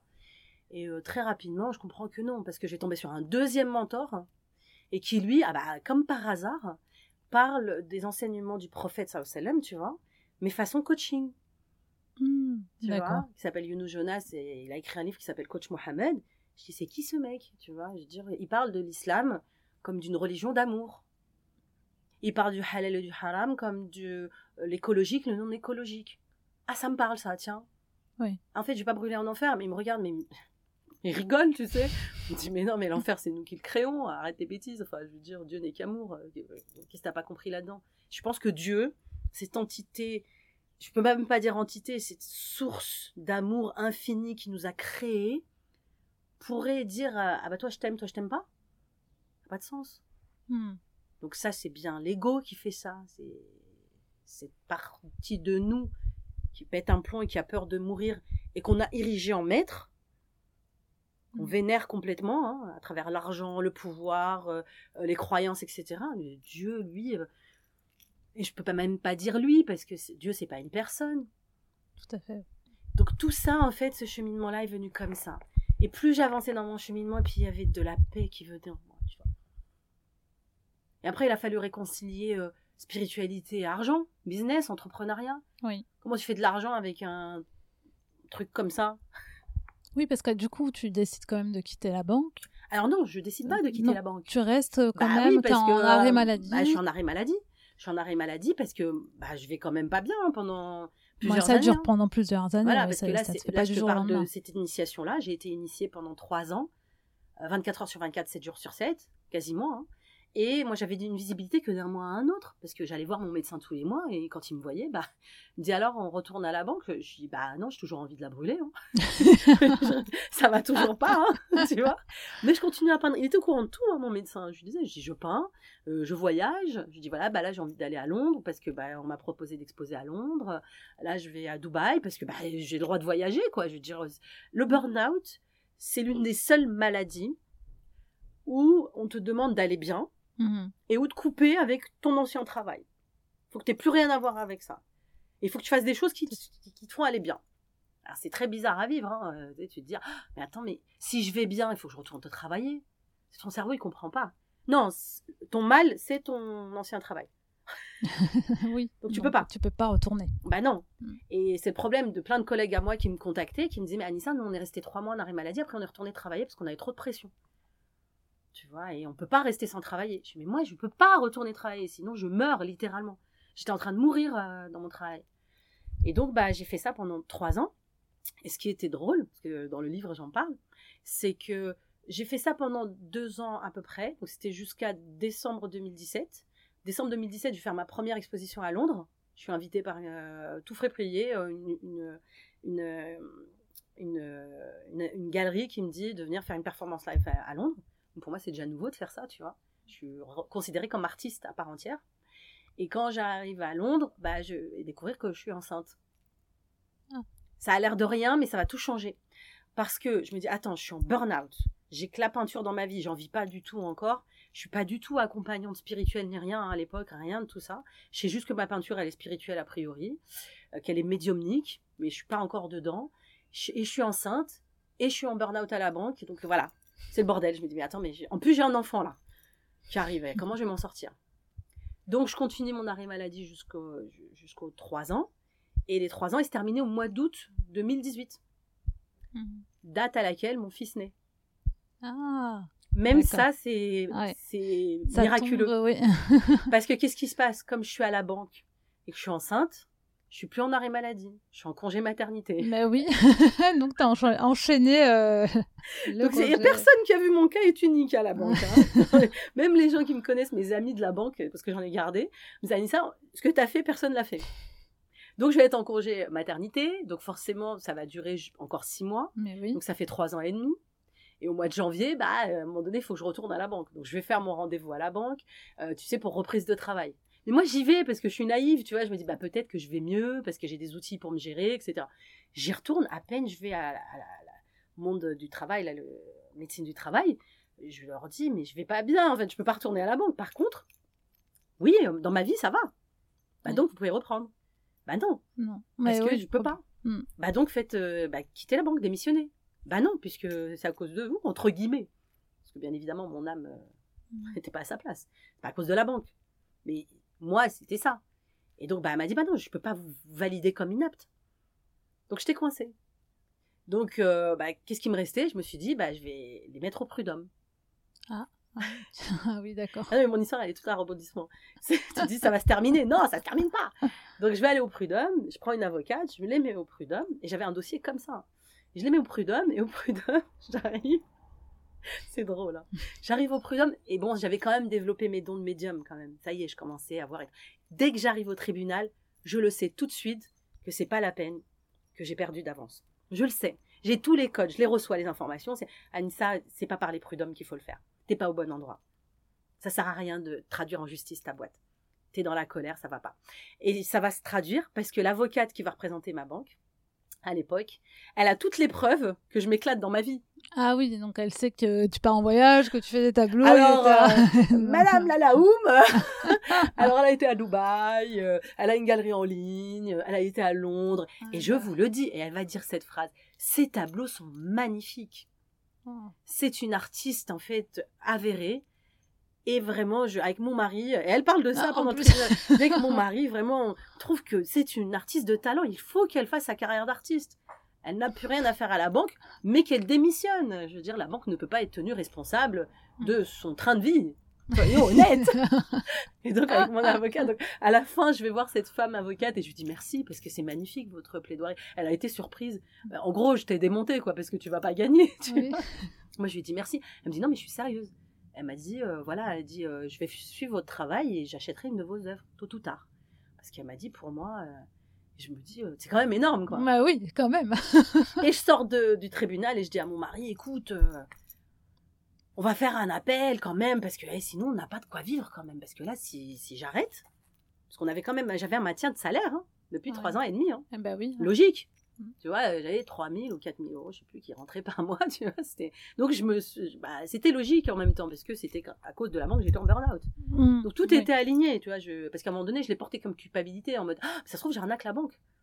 Et mon mentor de l'époque, il m'a dit, mais non, Anissa, il m'a dit, euh, t'as vraiment fait un burn-out. Parce qu'il faut savoir que les gens qui font du burn-out sont dans leur déni de leur burn-out. Ah oui. C'est des gens qui ont de hautes aspirations pour leurs entreprises et qui sont tellement déçus, qui sont tellement épuisés, qui ont été bossés quand ils avaient 42 fièvre, hein, c'était mon cas. J'ai jamais été malade en 15 ans quasiment, hein, hormis le genou. Donc tu Oui. vois, moi je servais mon entreprise. Et donc bah là, euh, je sors du tribunal et je dis à mon mari, je dis ah non, on va continuer, machin, parce que sinon on n'a pas d'argent, je sais pas comment on va faire, et tout, machin. Et puis en plus, moi je suis désolée, c'est de leur faute, machin. Et mon mari, qui est un grand sage quand même, il m'a regardé, il m'a dit vraiment, tu veux faire ça? T'en as pas marre, Anissa? T'es pas fatiguée là Parce que je suis quand même encore un peu dans le combat, tu vois. Mm. Et il m'a dit, mets un genou à terre. Abandonne, Abandonne. bon. abandonne. Tourne la page. Tourne la page. Et c'est vrai qu'à ce moment-là, j'ai dit, bon, j'abandonne. Ça y est, la banque, écoute, euh, je fais abandon de poste, j'y retourne plus. Parce que c'est mon médecin qui m'arrêtait à chaque fois parce que je n'étais pas apte. hein. C'est pas moi qui disais, arrêtez-moi, tu vois. Et, euh, et mon médecin, il fallait un mois d'attente pour euh, aller avoir un rendez-vous. Tu sais, c'est le médecin de famille, ça et tout. Mm. Et donc j'ai dit ça sert à rien d'aller le voir, je fais abandon de poste, etc. Et j'ai lâché l'affaire. D'accord. Mais l'univers n'était pas d'accord. c'est pour ça que quand tu lâches, c'est ça le fameux lâcher prise. Ah, tu, tu fais tout ce qu'il faut. Mais, Mais à un moment donné, tu lâches. donné, ouais. Et j'ai lâché et en fait, euh, je vais voir mon avocate qui était là ce jour-là et je lui dis écoutez, j'arrête, c'est bon, euh, je vous paye vos honoraires. euh, On et puis euh, on arrête, j'arrête le combat, je suis fatiguée. Elle m'a dit ok, pas de problème. Elle m'a dit bon, de toute façon, là, on a perdu, hein, clairement, il n'y a rien à faire. Elle m'a dit bon, juste appelez votre médecin pour le prévenir, parce que c'est quand même lui qui vous suit depuis trois ans. Dites-lui juste que bah voilà, vous arrêtez tout et que bah. Et donc euh, bah, je l'ai appelé, je suis tombée sur sa secrétaire. Je lui ai dit bah voilà, j'arrête. Mais elle m'a dit vous êtes en arrêt de travail ou pas là? Je suis bah oui, euh, jusqu'à demain quoi. Elle me dit bah il faut passer nous voir pour prolonger. Je lui ai dit non mais j'arrête, j'abandonne. Mais elle m'a dit c'est pas vous qui décidez. C'est le médecin. Oui. Et donc je vais voir mon médecin et il m'a dit bah on va vous arrêter. C'est quand votre rendez-vous de la médecine du travail le prochain? Je passe dans un mois. Elle me dit je vous arrête un mois. Et après on verra. Bon, Ok. d'accord. Et moi, la, la, la- la- la femme qui me suit à la médecine du travail, ça faisait 10 ans qu'elle me suivait. Donc je me suis dit, elle va, ch- elle va pas changer d'avis comme ça. hein. Mm. Ou alors on appelle ça un miracle. Donc le mois d'après, moi j'avais un dossier comme ça depuis trois ans, toutes les ordonnances que j'avais eues, tous les, les psychiatres que j'ai vus, tout ça et tout. Il faut savoir que les psychiatres sont plus fous que nous. hein. je tiens à le préciser quand même. Ils sont plus tarés que nous, les psychiatres. Et ça, je l'ai compris très très vite. Donc euh, venez me voir à l'époque. Enfin, allez voir des psychiatres, mais venez me voir. Donc j'avais un dossier comme ça, mais ça servait à rien d'aller le voir. J'avais un courrier de mon, mon médecin, de mon psychiatre, qui avait dit que bon bah voilà, j'étais toujours pas apte à y aller. Mais bon, je me suis dit, il n'y a personne qui utilise ça, surtout la banque. euh, surtout, j'ai perdu le procès, laisse tomber. Donc, j'arrive euh, un mois après donc à la médecine du travail. Ça, c'est de ta faute parce que tu poses des questions qui, qui demandent à être éclairées. Et donc, c'est pour vous montrer que quand on est sur le chemin de son âme, ben, en fait, on a les signaux. Moi, j'accompagne les, les- les femmes dans l'école des artisanes à comprendre tout ça. Hmm. Parce que moi, je l'ai fait dans le dur. Mais là, il y a les outils maintenant. Oui, je suis bah déjà oui. passée par là. Bah, justement, voilà. après, tu vas arriver, tu vas nous dire comment t'es arrivé à créer. Bah oui, mais voilà, après, bon, ce sera encore une autre histoire. hein. Il faut que tu fasses quatre podcasts. hein. Donc, un mois plus tard, j'arrive à la médecine du travail, juste un papier. Tu sais, j'avais pas ramené mon dossier, rien, parce que pour moi, ça y est, c'était foutu, quoi. Ils vont me dire, reprends le travail, je vais faire abandon de poste, bon, j'ai gagné un mois. Youhou, tu vois. On est en 2019, tu vois. Ouais. Et moi, j'ai j'ai commencé à peindre en 2015, hein, tu vois, le truc. Et donc, bah, j'arrive, j'attends dans la salle d'attente, je connais la femme qui va venir me chercher, madame je sais plus quoi, etc. Et là, d'un coup, il y a un homme qui arrive. Je me dis peut-être que les miracles existent. Là, il y a un homme qui arrive, et il dit, euh, donc, madame Intel, Anissa Lalaoum et tout, c'est moi. Tiens, premier miracle, c'est pas le même médecin. Ah oui, c'est un autre. Bah, je vois que c'est un signe déjà. Ouais. Il se passe un truc et c'est trop bizarre. Et donc j'arrive, je m'assois, j'ai juste ma petite feuille là de mon médecin et je lui raconte mon histoire. Et je dis voilà, ça fait trois ans et demi, euh, moi j'ai la peinture, ça me permet d'aller mieux, mais la banque je peux pas entendre parler, je suis pas apte. Je, dès que je mets un pied dans une banque, parce que je pouvais pas mettre une- un pied dans une banque même pour déposer un chèque. Hein. Je Ah oui, c'était hein. vraiment. euh, Bah, quand tu fais un burn-out, tu fais un burn-out. hein. Ouais, ouais, ouais. C'est, euh, tu le vomis le truc. Ouais, c'est une dépression. Hmm. Et donc, il me dit, OK, vous avez des preuves de tout ce que vous dites là? Je dis, bah oui, j'ai un dossier comme ça, avec tous mes arrêts de travail, toutes les ordonnances, tous les, le chemin que j'ai fait, etc. Bah, il est où? Bah, euh, je l'ai pas ramené, parce que bon, moi, ça fait trois fois qu'on me dit que je dois retourner travailler à la banque, donc je ramène plus rien. il me dit, moi, je vous connais pas. Moi, je suis pas le même médecin, donc il est où votre truc? Je dis, bah, bah, il me dit, faut me le ramener, votre dossier. OK. Donc, il me dit, bah, revenez le mois prochain. Donc un mois de plus? Donc un mois de plus. tu sais, je faisais ça à chaque fois. Parce que les gens ils disent ouais ça marche pas, mais combien de fois tu l'as fait ton truc? Parce que moi ça fait trois ans, donc je te laisse calculer combien de mois ça fait tout ça. Oula, oui. Mois en mois. C'est ça qu'il faut une détermination. Et donc bah là je vais euh, et tu verras que c'est en parallèle avec l'entrepreneuriat, c'est que je ramène mon dossier, donc euh, je lui ramène trois jours plus tard, mais mon médecin il m'arrête pendant un mois. Il m'a dit bon bah je vais l'étudier, revenez me voir le mois prochain et on verra. Donc mon médecin me réarrête un mois. Il m'a dit, bah, c'est la dernière fois que je vous arrête parce que là, moi, je peux plus. Ça y est, je suis arrivée à la fin. Parce que maintenant, c'est la médecine du travail qui va dire si vous êtes apte ou pas. Moi, ça y est. Je peux plus vous arrêter comme ça. Je... Oui. J'ai ouais. plus de- Il y a d'informations. des limites, oui. Voilà. Bah, euh, on était arrivé au bout du bout de tout. Hein. Voilà. Ans. On était, euh, y a plus, la sécurité sociale, elle prend plus en charge. Ta boîte, elle prend plus en charge. Donc, ça y est. Ouais. Mais moi, j'avais accepté. Bah, je sais pas. Je, J'accepte. je verrai voilà, ce que je fais. J'avais créé les crânolomies. euh, donc, euh, bah là, je faisais Airbnb à l'époque. Donc, voilà, ça fera l'affaire. Tu vois. Parce que j'avais quand même monté des trucs en parallèle. Tu vois. Oui.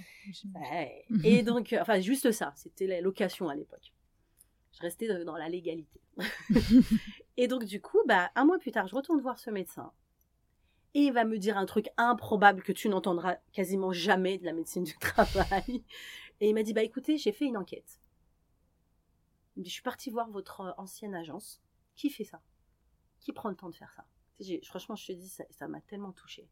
Parce qu'on revient dans l'humain, là. Et ce médecin a été voir mon ancienne agence, est parti questionner les gens. Comment est-ce qu'elle était euh, à, à Nissa Est-ce que vraiment elle était engagée? Est-ce qu'elle a vraiment fait un burn-out? Il a fait une enquête. Ah oui, il a pris le temps de, il a de pris faire le ça. temps. Bah, c'est son métier. En même temps, oui. C'est Mm. son métier, la médecine du travail, hein, le Mm. bien-être au travail. hein. Oui. Et ça me touche beaucoup, tu vois, aujourd'hui, parce que j'ai énormément d'amour pour cet homme. Parce qu'il m'a dit, je vous crois. Ouais, vois. ça change tout. ouais. Et quand il m'a dit ça, j'avais besoin de recevoir ça. Quand on est victime de quelque chose, c'est la différence de quand on reste dans sa victimisation ou quand on a vraiment quelque chose, une injustice quelque part. On a besoin que quelqu'un Mm. reconnaisse ça. C'est pour ça que les victimes, ce qu'elles veulent, c'est pas de l'argent, c'est pas qu'on parle d'elles. Ce qu'elles veulent, c'est être reconnues dans leur statut à un moment donné. Mm. Et quand il m'a dit ça, Il y a tout le poids de, de trois ans et demi qui est tombé d'un coup. Et il m'a dit, je vous déclare, déclare, c'est le côté algérien. déclare. Déclare. T'as vu comment elle est venue comme ça? M'a dit, je vous déclare inapte à tout poste. Ah oui. Je vous déclare inapte à tout poste parce que c'était vrai. Et grâce à ce papier, en fait, bah, la banque, en fait, devait me licencier. Ah, d'accord. Donc j'ai été licenciée en bonne et due forme parce que c'était important pour moi de sortir de la grande porte aussi. Tu vois. Ouais. J'avais abandonné, je m'en foutais, mais c'était important pour moi parce que je me sentais pas en fait comme j'avais fait tout ce qu'on m'avait dit de faire à la banque. J'ai servi en fait les Oui, je valeurs. comprends ce que tu veux tu dire. vois. Hmm. Et donc je comprenais pas, c'était une trahison pour moi, tu vois. C'est comme si, et bien évidemment, on travaille son histoire familiale là. Hmm. Parce que j'ai travaillé à la banque, c'est ma relation à la hiérarchie, donc à mes parents, à la fidélité que mon père m'avait dit de rester à la banque au départ. C'était Mm. papa qu'il fallait pas que je déçoive. Oui. Tu vois, tout- c'est tout Mais ça oui, qui oui, se oui, joue en derrière, fait. hein, que je fais dans l'école des artisanes, tout ça, dans mes accompagnements. C'est pas juste, ah, je vis un burn-out. Non, c'est, euh, je suis en train de trahir mon clan, je suis en train de trahir mon père, Oui, bah croyait en moi et tout, tu vois. Oui, parce que euh, ce qui- ce qu'il attendait de toi, en fait. Exactement. Mais c'est pas de moi qu'il attendait. Il voulait ce qu'il y avait de meilleur pour moi. Hmm. De Oui, par quelqu'un qui a quitté son pays à l'âge de 15 ans, tu vois. Tout En fait, il y a tout ça qui se joue. C'est un gros truc, hein, euh, Hmm. la- la- le transgénérationnel, tu vois. Mm. Et donc, bah, j'ai pu avoir mes indemnités. Donc. Je suis partie avec un chèque. J'ai pu avoir mes indemnités pendant deux ans. Oui. Tu vois, le temps de, de- de monter ma structure, de savoir ce que je veux faire, etc. Tu vois comment ça s'est fait? Et là, ouais, on, on a vécu un miracle. Avec mon mari, je suis sortie de cet entretien avec ce médecin, mais j'ai pleuré comme jamais, quoi. Parce que, tu vois, c'est toujours vif, tu vois, parce que Hmm. on est là on se- je me suis rendu compte encore une fois qu'on n'est pas seul dans l'invisible Hmm. tu vois qu'il y a cette source bien aimante bienveillante qui ne veut qu'une seule chose nous faire vivre l'expérience de l'amour Oui, c'est très beau. tu vois et ce médecin là il incarnait ça tu vois et puis en plus il avait un certain âge il était d'origine algérienne tu vois et ça n'a pas Pas- joué Oui, ça n'a pas joué. ça n'a pas joué euh, parce que lui, il était là, il était très pragmatique. Il m'a dit non, mais vous me donnez votre dossier, je vais aller voir. Ouais. Mais ça a joué quand même, moi, dans mon histoire, parce que je clôturais un chapitre avec un père qui me disait que. Un père de substitution à ce moment-là qui me dit c'est bon, t'es libre. Ça, C'est toute une symbolique, tu vois. Tout à fait. Quand il dit je vous crois. euh, Voilà, c'est ça, c'est. Ah, tu, tu, me crois que je suis en souffrance, tu vois. Et là, ça te prend euh, au cœur. Et là, je pouvais être libre.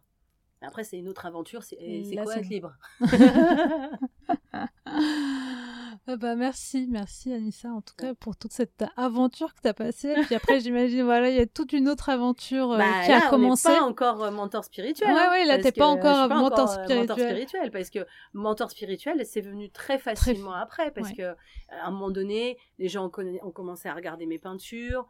Dès que je rencontrais quelqu'un, tout ce que j'avais vécu, bah, je le lisais en lui. C'était facile, tu vois. La première fois que j'ai j'ai accompagné une femme, c'est je lui ai juste dit, euh, elle n'arrivait pas à ouvrir une porte. Et je lui dis, ah, les portes sont fermées dans ta vie. Hein. Comme je suis médium, bah, j'ai l'info, tu vois. Oui. Elle m'a regardé comme ça, fait comment tu sais? Et deux mois, elle a pensé à moi, parce que c'était une femme qui était venue euh, dans mon lieu comme ça. Pendant deux mois, elle a pensé à moi. Ça a changé Mhm. sa vie, cette phrase. Et deux mois après, elle est venue me voir, elle me dit, elle m'a envoyé un petit texto et elle m'a dit, Anissa, je vous ai rencontré il y a deux mois dans un Airbnb. Est-ce que par hasard, vous êtes accompagnatrice? Et c'est comme ça que je suis devenue accompagnatrice. Les gens sont venus, ils se sont passés le mot. Je dis, eh, va voir Anissa. Euh, Cherche pas Anissa et Géraud. Tu sais pas ce qu'ils font, mais ils le font. Et tu repars de chez eux, t'es bien. Et donc, on a galéré à savoir qu'est-ce qu'on faisait. Et on fait quoi? Et On s'appelle comment? Est-ce qu'on est des coachs? Est-ce qu'on est des mentors? Est-ce qu'on est médium? Est-ce qu'on est. euh, Qu'est-ce qu'on fait en fait? Donc, il y a eu tout un travail de recherche au niveau de notre business Mhm. où on a dû créer un business réconcilié, donc la spiritualité et l'argent. Euh, Ouais, ça c'est tout un sujet aussi. c'est tout un sujet parce que on est mentor en plus et on est devenu mentor haut de gamme parce Mhm. qu'on est, on a compris que les gens ils venaient nous voir et ils allaient bien pendant six mois. Et tu fais comment pour euh, oui. à 70 euros, 100 euros la consultation, euh, tu vas pas en vivre. Hein. Non, c'est sûr. euh, ou alors, bah, les gens vont bien. Donc, euh, un thérapeute, il, a- il est en galère si les gens vont bien.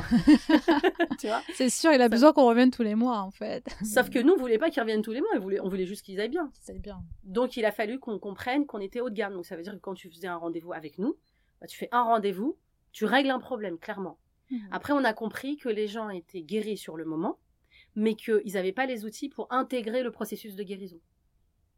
Ouais. C'est pour ça qu'ils allaient bien. En gros, on leur mettait un gros pansement, on libérait un gros truc, on Mhm. guérissait une plaie, Mais le problème, c'est que bah, il y avait la cicatrice qui pourrissait en dessous Mhm. et qu'il fallait aller regarder d'où ça vient. Donc, ils étaient guéris sur le moment, mais après, ils n'avaient pas tous les objets d'intégration par la suite.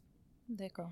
D'où l'école des artisanes, d'où le mentoring, d'où la conciergerie spirituelle, parce qu'on a compris qu'il y avait un processus de libération émotionnelle qui se faisait dans le temps, et le corps, il a besoin, comme le corps, il a besoin de guérir doucement, bah, on a besoin de libérer des mémoires au fur et à mesure. Donc ça demande un cheminement. C'est comme ça qu'on est devenu mentor spirituel, et non pas coach, non pas thérapeute, mais mentor parce qu'on est des guides, comme un guide de montagne. On connaît la montagne que tu vas gravir. Mais elle sera jamais gravie totalement de la même façon parce qu'on la connaît de mieux en mieux et qu'on en Mhm. gravit d'autres au fur et à mesure. Donc on t'accompagne sur cette montagne. Après, on dit qu'un guide, c'est comme un guide de montagne parce qu'au début, il t'accompagne à gravir la première montagne pour que tu vois les autres. Hmm. c'est ça. C'est bon. Ouais, c'est une belle euh, métaphore. Euh, bah merci beaucoup Anissa. Ça, c'est le tome 1. Ça c'est le tome 1, voilà. Faudra qu'on fasse épisode 2 du coup. Et ouais, parce que Et il y a beaucoup de choses à dire. Je vais finir par les questions que je pose à la fin de l'interview. c'est quoi vos prochains défis là pour euh, bah, l'année 20 2023 qui va arriver? Bah, avec Géraud, euh, l'objectif, c'est vraiment euh, de créer des week-ends initiatiques, tu Mhm. vois, peut-être pour des couples, des choses comme ça, ça on aimerait ça. Personnellement, euh, j'aimerais euh, créer bah, enfin, la continuité de l'école des artisanes, c'est-à-dire vraiment des centaines de femmes qui soient vraiment Oui, parce que formées dans les là aujourd'hui tu reçois jusqu'à combien de femmes? 20 femmes par session maximum, sur trois mois. Pendant trois mois, je les accompagne en intensif, mais c'est 20 maximum. 20 maximum. Donc, euh, et encore 20, euh, voilà. Et, et encore, c'est que le niveau 1, parce que elles font, en général, elles font 3 mois. Après, elles parrainent une autre femme. Et quand je refais l'école des artisanes 3 mois, elles peuvent revenir gratuitement pendant. 3 mois. Et du coup, ça leur fait leur niveau 2. Parce que quand tu refais les artisanes une deuxième fois, tu reviens en tant que grande sœur. Parce que tu Ah, verras pas la même chose. Oui. Donc, il y a un système comme ça de, de petite sœur, grande sœur. Tu continues à te former. Et ça permet d'avoir un roulement chez les artisanes et de faire grossir le mouvement. Parce que quand tu es une artisane, euh, les artisanes, elles ont une façon de communiquer, communiquer pardon, où elles savent gérer leurs émotions, leurs pensées et leur ego. Donc tu peux pas la faire à une artisane. Elle sait lire en toi très rapidement. Tu vois.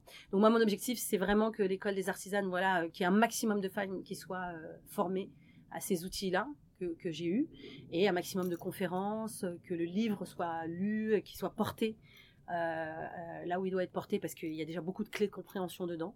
Oui. Donc nous, on adore faire ça avec Géraud, aller à la rencontre de notre public. Donc c'est vraiment ça. Parce qu'on sait qu'on va faire des tournées mondiales par la suite, etc. On n'en est qu'au début, au balbutiement de ce qu'on est prévu de faire. D'accord. Euh, Aujourd'hui, comment elles viennent euh, vers toi, les artisanes? Elles Euh, viennent- beaucoup par les réseaux sociaux, Oui. euh, TikTok, Instagram, et beaucoup de recommandations. Parce que j'ai deux pans. On a les artisanes, en fait, au niveau du, du grand public, j'ai envie de dire. Je Mhm. forme beaucoup les, les- les femmes là-dedans. Et on a à côté, on a la conciergerie spirituelle avec Géraud, où on accompagne en fait des personnalités, des célébrités, où on est vraiment dans de la conciergerie de luxe. hein, parce que quand, quand, quand t'es pauvre, conciergerie, c'est ton concierge d'immeuble. Quand t'es riche, conciergerie, c'est conciergerie de palace. Ça aussi, c'est un truc qu'il faut préciser parce que c'est marrant. Et donc, du coup, on accompagne dans une conciergerie où on est vraiment à disposition de certaines personnalités. euh, voilà, euh, parce qu'il y a un besoin d'accompagner les accompagnants parce qu'ils ont un impact sur des millions de personnes. Quand il y en a Mhm. un qui est formé aux outils qu'on a, eh ben, il va impacter toute la communauté, communauté. qui l'accompagne. Voilà, on accompagne dans ces deux sphères-là, en fait. D'accord, très bien. Et qu'est-ce qui t'inspire au quotidien, Anissa? Les gens, Tu rencontres les gens, l'humain. Mon Dieu, moi, je, moi, quand je rencontre quelqu'un, c'est raconte-moi ton histoire. Moi, tu l'as vécu avec moi, vécu. d'ailleurs, tu vois. Et euh, c'est Lydia, qui, avec qui je travaille beaucoup, qui dit Oh, mais les gens, ils ont, les gens qui ont la chance de te rencontrer dans la journée, parce que ce que les gens ne savent pas, c'est que moi, ce que je demande, c'est que les gens m'intéressent, en fait. Mhm. C'est genre, euh, vas-y, raconte-moi ton histoire. mais j'adore leur histoire parce que moi, accompagner les gens, c'est comme respirer. C'est ce qui te nourrit, en fait. Oh, mais complètement, c'est-à-dire Mm. que c'est comme un chef cuisinier, ce qu'il veut, c'est cuisiner. Si à un moment donné, tu dis Ah, mais tu vas faire des confs, c'est sympa, on va te parler de sa cuisine, mais s'il cuisine pas, et voilà. Mais oui. ouais. Moi, je veux rencontrer des gens et s'il te plaît, dis-moi, euh, c'est quoi tes problèmes en ce moment? Qu'est-ce que tu veux faire? C'est quoi ton rêve? Parle-moi de ton père, ta mère, de, de ta culture, de tes ancêtres. Tu vois, ça me Dis-moi passionne. tout. quoi. Dis-moi tout, mais attention. Si tu me bullshit, Ouais. je vais le savoir et euh, je vais pas t'écouter. Ah oui, bah ouais. Eh ouais, et c'est là où ça, se joue. hein. ouais. Si tu te victimises avec moi, ça et tout, euh, excuse-moi, j'ai pas le temps. Si tu me bouffes mon énergie, j'ai pas le temps. Je l'ai déjà fait hein, avec euh, Mm. plein de gens. Et d'ailleurs, moi, je le dis, hein, venez pas me voir. Venez me voir que si seulement vous voulez recevoir vos réponses, kiffer la vie, avoir de l'argent, vous réconcilier avec vos parents, venez me voir. On va aller voir toutes les ondes d'ombre, tout ce que vous aimez pas, toute la poussière, le- la crasse qu'il y a sur le, le tapis. Et je serai avec vous pour le faire. Tout ce qu'on veut pas voir en général, qu'on laisse en dessous du tapis. Euh, si tu avais le pouvoir de changer quelque chose pour les femmes, ce serait quoi? Euh, leur relation à leur mère. Parle-moi de ta mère. Parce qu'on a, c'est un vrai sujet de société en ce ça. Moment. tu vois. Euh, ouais, non, il y a plein de choses euh, sur les femmes en ce moment. Je dirais, je les accompagnerais à être femmes, vraiment, à reprendre leur place de femmes, Mhm. arrêter de faire les bonhommes. Oui.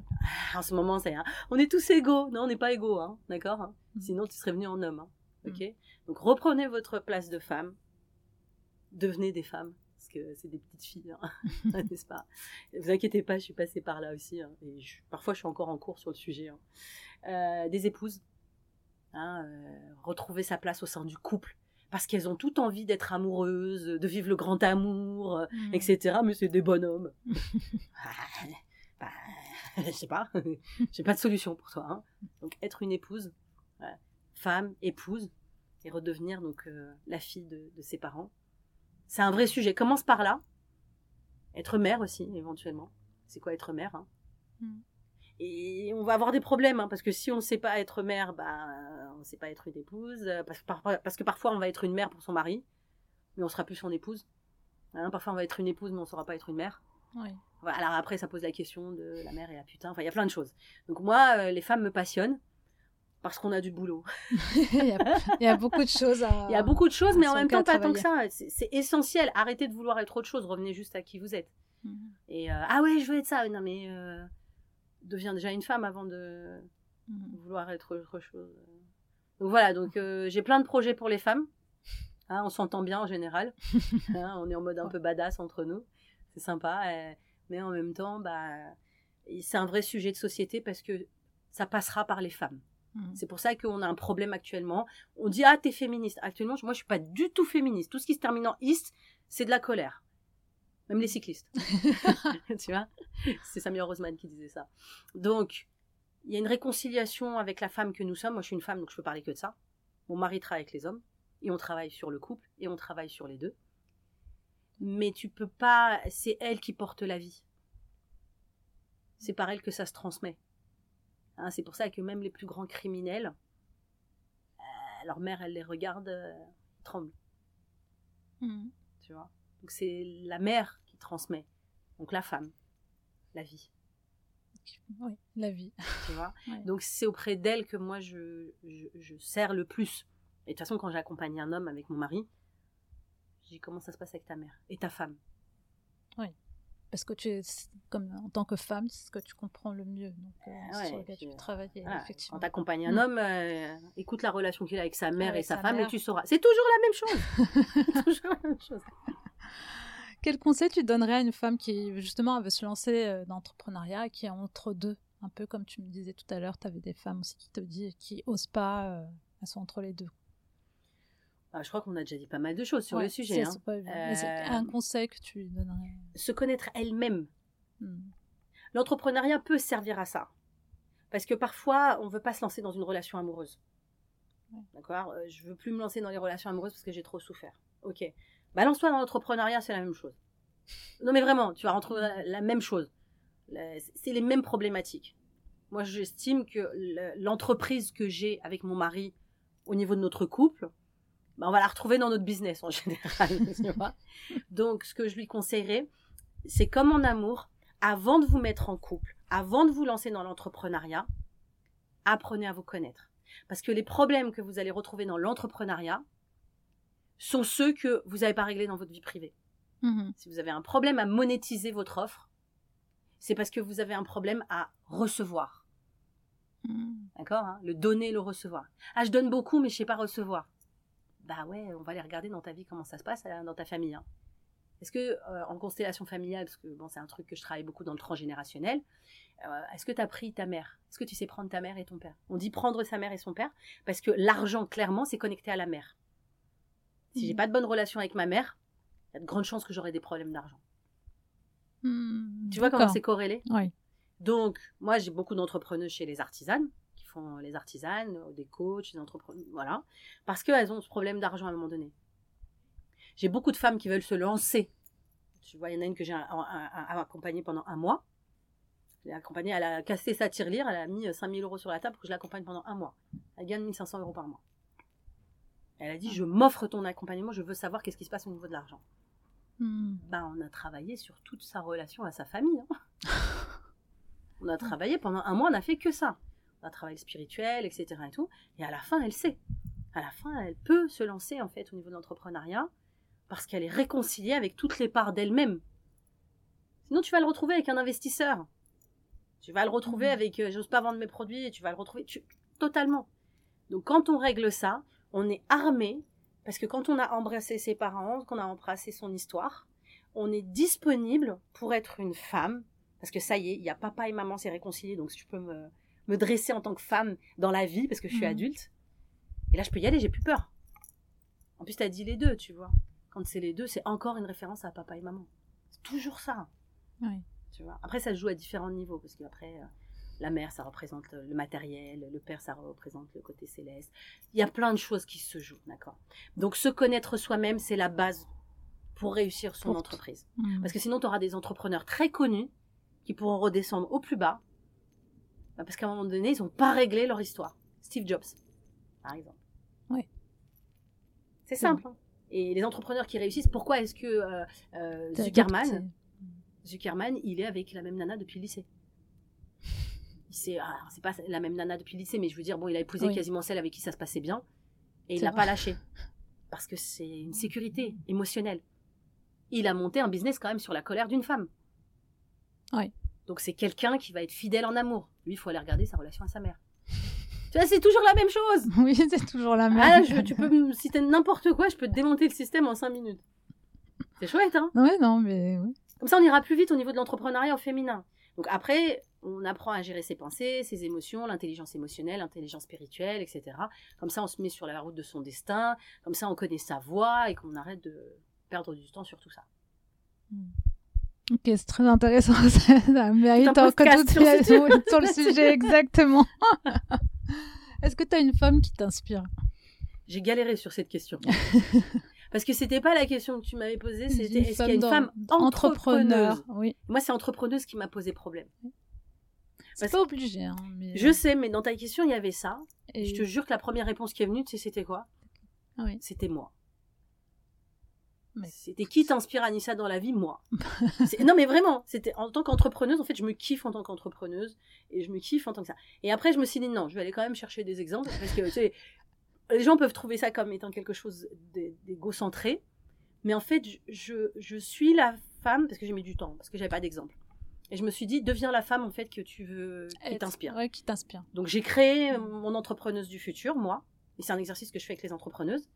Et j'ai vu comment elle se comportait, comment elle parlait, comment elle marchait, c'était quoi son business. Et je me suis connectée à elle pour devenir elle.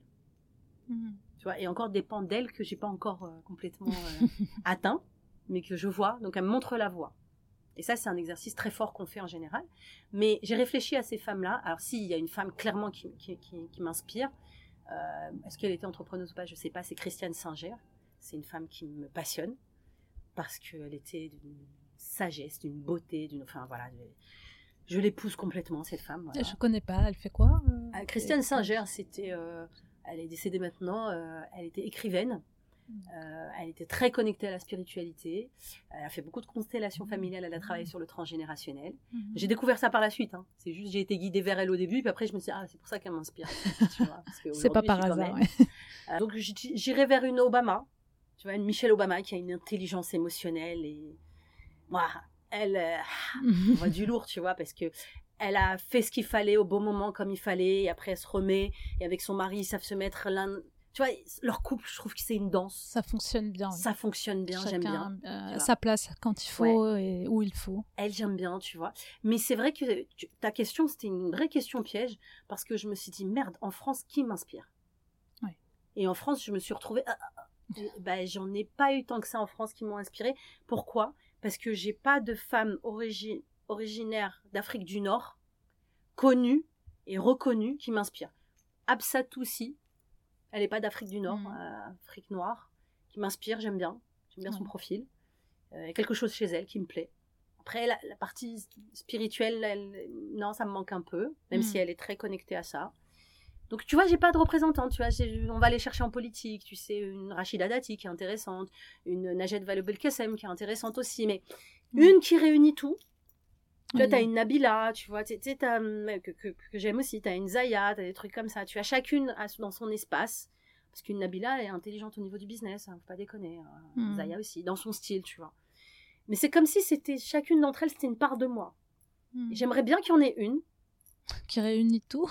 qui réunit tout, qui à un moment donné, qui vienne te dire, ça tombe bien, je suis sur le chemin, qui disent, ok, je suis d'origine algérienne, ok, je réussis au niveau du business, ok, je suis dans la spiritualité, ok, je suis mariée en amour, ça marche, ok, au niveau de mes enfants, ça marche. C'est un truc où... Et qui aime le luxe. Parce qu'elle est spirituelle, mais il faut pas aimer le luxe. T'es- Ah, tout ça, tu vois. Mm. Donc, moi, avec Lydia, ce qu'on est en train de travailler. C'est en gros, bon, bah voilà, on aimerait bien avoir des femmes qui nous représentent et qui, est, qui soient des égéries de grandes marques, Oui. Tu vois. Et qu'on voit et qu'on dit, oh, c'est trop bien, tu vois. Là, Mm. ça me plaît. tu vois. Euh, Pour l'instant, je trouve qu'il n'y en a pas Non, tant que ça. pas, Je ouais. sais pas si toi t'en connais. Non, il n'y en a pas tant que ça. Tu peux, tu- voilà, mais des figures comme ça, euh, Non, non, on avait cherché, je crois, aussi avec Lydia. tu vois, On bah, bah, voilà. Euh, bah, peut-être parce qu'elles sont en train de se créer là. Peut-être, ouais. Voilà. En tout cas, moi, je suis disponible. Je suis en train de prendre cette place-là. Et c'est une place qui me plaît. C'est, je, je suis prête à aller sur les plateaux de télé. Je suis prête à aller ça parce que ça me plaît. Voilà. Et je suis prête à être l'égérie d'une marque parce que, ouais, Dieu aime le luxe. Dieu aime le beau, sinon il l'aurait pas créé. Mais, Personne n'aime la misère et la crasse. C'est pas vrai. C'est pas la peine. C'est, voilà. clair. Arrêtez de mentir. D'accord? Oui, oui, oui, je vois ce que tu veux dire. On est D'accord. hein. Voilà. On est d'accord. Euh, ce Est-ce que tu as un livre, podcast ou documentaire que tu veux partager avec nous? Zarbiya, le paradis. Oui, Zorbia, le podcast, oui, on rappelle. Hein. Donc Zarbiya, c'est le podcast qu'on a créé avec Lydia. Euh, Le paradis existe, c'est vous qui le créez. Bien, oui, voilà, le livre notre livre. Euh, non, j'ai d'autres livres qui, que, que j'adore. Euh, Sophie, mon amour, évidemment, pour moi, c'est vraiment euh, une référence. Mon livre préféré, préféré, préféré, c'est Le Messie récalcitrant de Richard Bach, qui est pas très connu, qui est le même auteur que, que hum, Jonathan Livingstone, le goéland. L'alchimiste, bien évidemment, c'est un grand classique, d'accord Mais j'irai plus vers euh, Richard Bach parce qu'il est moins connu. Mm. Euh, j'ai beaucoup été attirée vers des livres comme euh, Mémoire d'une geisha, tu vois, des choses Oui. comme ça, parce que pour moi, c'est, je me sens connectée à cette notion de, de, de virginité, d'honneur, d'être une femme, dans ses blessures, parce que Mm. c'est les blessures aussi qui font la femme que nous sommes, hein, c'est comme ça, c'est quand on les porte et qu'on les cicatrise qu'on peut être cette femme-là. Donc ouais, je dirais ça. Après, moi, je suis très cinéphile. Donc, euh, je suis très série, euh, je suis très branchée Netflix, euh, j'ai pas de problème avec le sujet. Je me forme beaucoup sur YouTube. Je suis très livre audio, tu vois. J'écoute, euh, je peux écouter des heures de livre audio, j'écoute ça tous les jours. Le pouvoir de l'instant présent, tu vois, des choses comme ça. Mm. Euh, je te le dis à toi, 9 heures de, pouvoir de l'instant présent. Moi, j'écoute hein, sans, sans problème. 9 heures de le pouvoir de l'instant présent, je les écoute. Ah oui. 14 heures de Gupta, j'écoute aussi. Euh, donc voilà, donc euh, plutôt ça. Les films, tous les films spirituels, j'ai fait des vidéos dessus pour dire tous les films spirituels qui existent sur le sujet, qui sont hyper formateurs, des séries et tout, parce que il y a plein de choses qui sont connectées sur le sujet. Donc voilà, donc des livres, j'en lis beaucoup, Euh, énormément. Je suis pas du tout roman. Tu me verras pas lire un, un livre s'il n'a pas un objectif d'enseignement et de conscience. M'intéresse D'accord. Anissa, si on veut t'écrire, ça se passe où? Euh, sur mon site internet euh. Sinon, je réponds aussi sur Instagram en privé. Euh, les gens qui viennent me poser des questions, j'ai jamais dit non à personne. Par contre, ne me racontez pas votre vie, je m'en fous en fait. Il faut vraiment que vous le sachiez. C'est un peu dichotomique, t'as vu hein? C'est en Mhm. fait, il faut pas me raconter votre vie parce que je m'en fous. Clairement. Oui. Par contre, ce qui m'intéresse, c'est votre histoire. Pas la même chose. C'est votre histoire pour véritablement, en fait, que vous puissiez découvrir là où euh, est véritablement votre lumière. tu vois? Mhm. C'est pas au même endroit. Parce que des gens ils viennent m'écrire Ah oui, j'ai vécu ça et ceci et cela. En fait, je m'en fous, sache-le. Tant qu'on n'est pas en accompagnement ensemble, je t'accompagnerai pas, je te répondrai pas sur le sujet. Par contre, si tu viens me poser une question en mode Anissa, je me sens perdue dans ma vie et je sais pas où chercher, je te dirai. Mhm. Je te dirai écoute, euh, voilà, j'ai l'école des artisanes, j'ai mes accompagnements et tout. Pourquoi? Parce que les véritables personnes qui veulent vraiment guérir, Mhm. qui veulent vraiment réussir au niveau de l'entrepreneuriat, qui veulent vraiment réussir au niveau de leur couple, qui veulent vraiment réussir au niveau de la parentalité, etc., il n'y en a pas des masses. Mhm. Ce que veulent les gens, c'est une solution miracle, un doliprane, pour aller mieux dans l'heure qui suit. Et après, ils vont aller prendre un nouveau bonbon après. Ceux qui veulent faire le boulot, et je pense que mon histoire d'aujourd'hui, au niveau de la banque et au niveau de comment ça s'est passé, c'est un exemple. J'ai même pas parlé de la peinture. J'ai même pas parlé en fait de mon couple, de tout ce que j'ai fait depuis 8 ans pour mon couple, pour avoir le couple que j'ai aujourd'hui, et je continue sur le sujet. Mhm. On a l'impression que c'est dur, mais c'est moins dur que de manger les pastilles comme dans Matrix, en fait, de l'illusion et Ouais. de l'arnaque. Ce qui fait souffrir, en fait, c'est de l'arnaque, que tout va bien. Et derrière, on est crispé comme ça, hein, on se fabrique des maladies. Mais t'inquiète, je vais bien, j'ai trois cancers et un ulcère. non, tu vas pas bien. C'est beaucoup plus facile de faire le travail que je fais, Mm. mais c'est pas du tout confortable. C'est ça la différence. Mhm. Mais moi, j'ai envie de te dire, je suis le genre de nana à qui il faut enlever le sparadrap tout doucement, faut pas l'arracher. C'est ça se entend dessus, on va l'enlever tout doucement et on va le faire ensemble, toi et moi. Mhm. Tu vois, comme une infirmière qui enlève tout doucement les agrafes et tout, parce que j'ai une césarienne, qui enlève les agrafes et tout. Et puis, bah, on va pleurer pour la première agrafe, et Ouais, la deuxième, et la troisième, et tout ça. Et on a mal à ce moment-là. Mhm. Et elle va me la soigner tout doucement. Tu vois, on va la soigner ensemble toutes les deux. Et puis il y a des fois où- où elle va me dire Hé, maintenant tu serres les dents. Maintenant tu cries. Mais on y va. C'est ça que je fais avec les gens que j'accompagne. Mais derrière, après un jour, on regarde sa cicatrice et on n'a pas envie de- d'enlever cette cicatrice-là. On la touche et puis on dit C'est grâce à cette cicatrice que j'ai mes deux merveilleux enfants. C'est dur, mais si c'était à refaire, je le ferais mille fois. Et puis tu as des femmes qui disent Ah non, non, moi je veux pas d'enfants parce que ça fait mal, hein, les enfants. Puis je veux pas de césarienne. Puis bah si, euh, je veux dire, euh, soigne ta relation à ta mère et puis euh, viens, on fait des enfants. deviens mère et puis voilà, c'est tout. Et puis accepte la césarienne parce que ton, ton, ton bébé il fait 4 kilos sans. Voilà. Enfin, voilà, ça c'est encore. C'est encore. T'as vu bah merci beaucoup Anissa. Avec grand plaisir. Et je te laisse le mot de la fin. Eh ben, pas oublier qu'on est l'amour, qu'ils faisons expérience euh, par amour, euh, pour l'amour. Toujours la même chose. Beaucoup d'amour. On, On est est l'amour. On est l'amour. On est l'amour. Et on fait l'expérience de l'amour par amour. Merci. Merci d'avoir écouté cette interview. Si celle-ci vous a plu, rendez-moi un petit service. Cela ne vous prendra que quelques secondes. Allez mettre une bonne note au podcast. Et pour retrouver tous les détails de l'épisode, je vous donne rendez-vous sur le site inspironsleféminin.fr. Ces épisodes, vous les retrouverez également sur la chaîne YouTube. D'autres surprises arrivent très vite et pour ne pas les rater, je vous invite à vous abonner à la newsletter. Je vous dis à la semaine prochaine.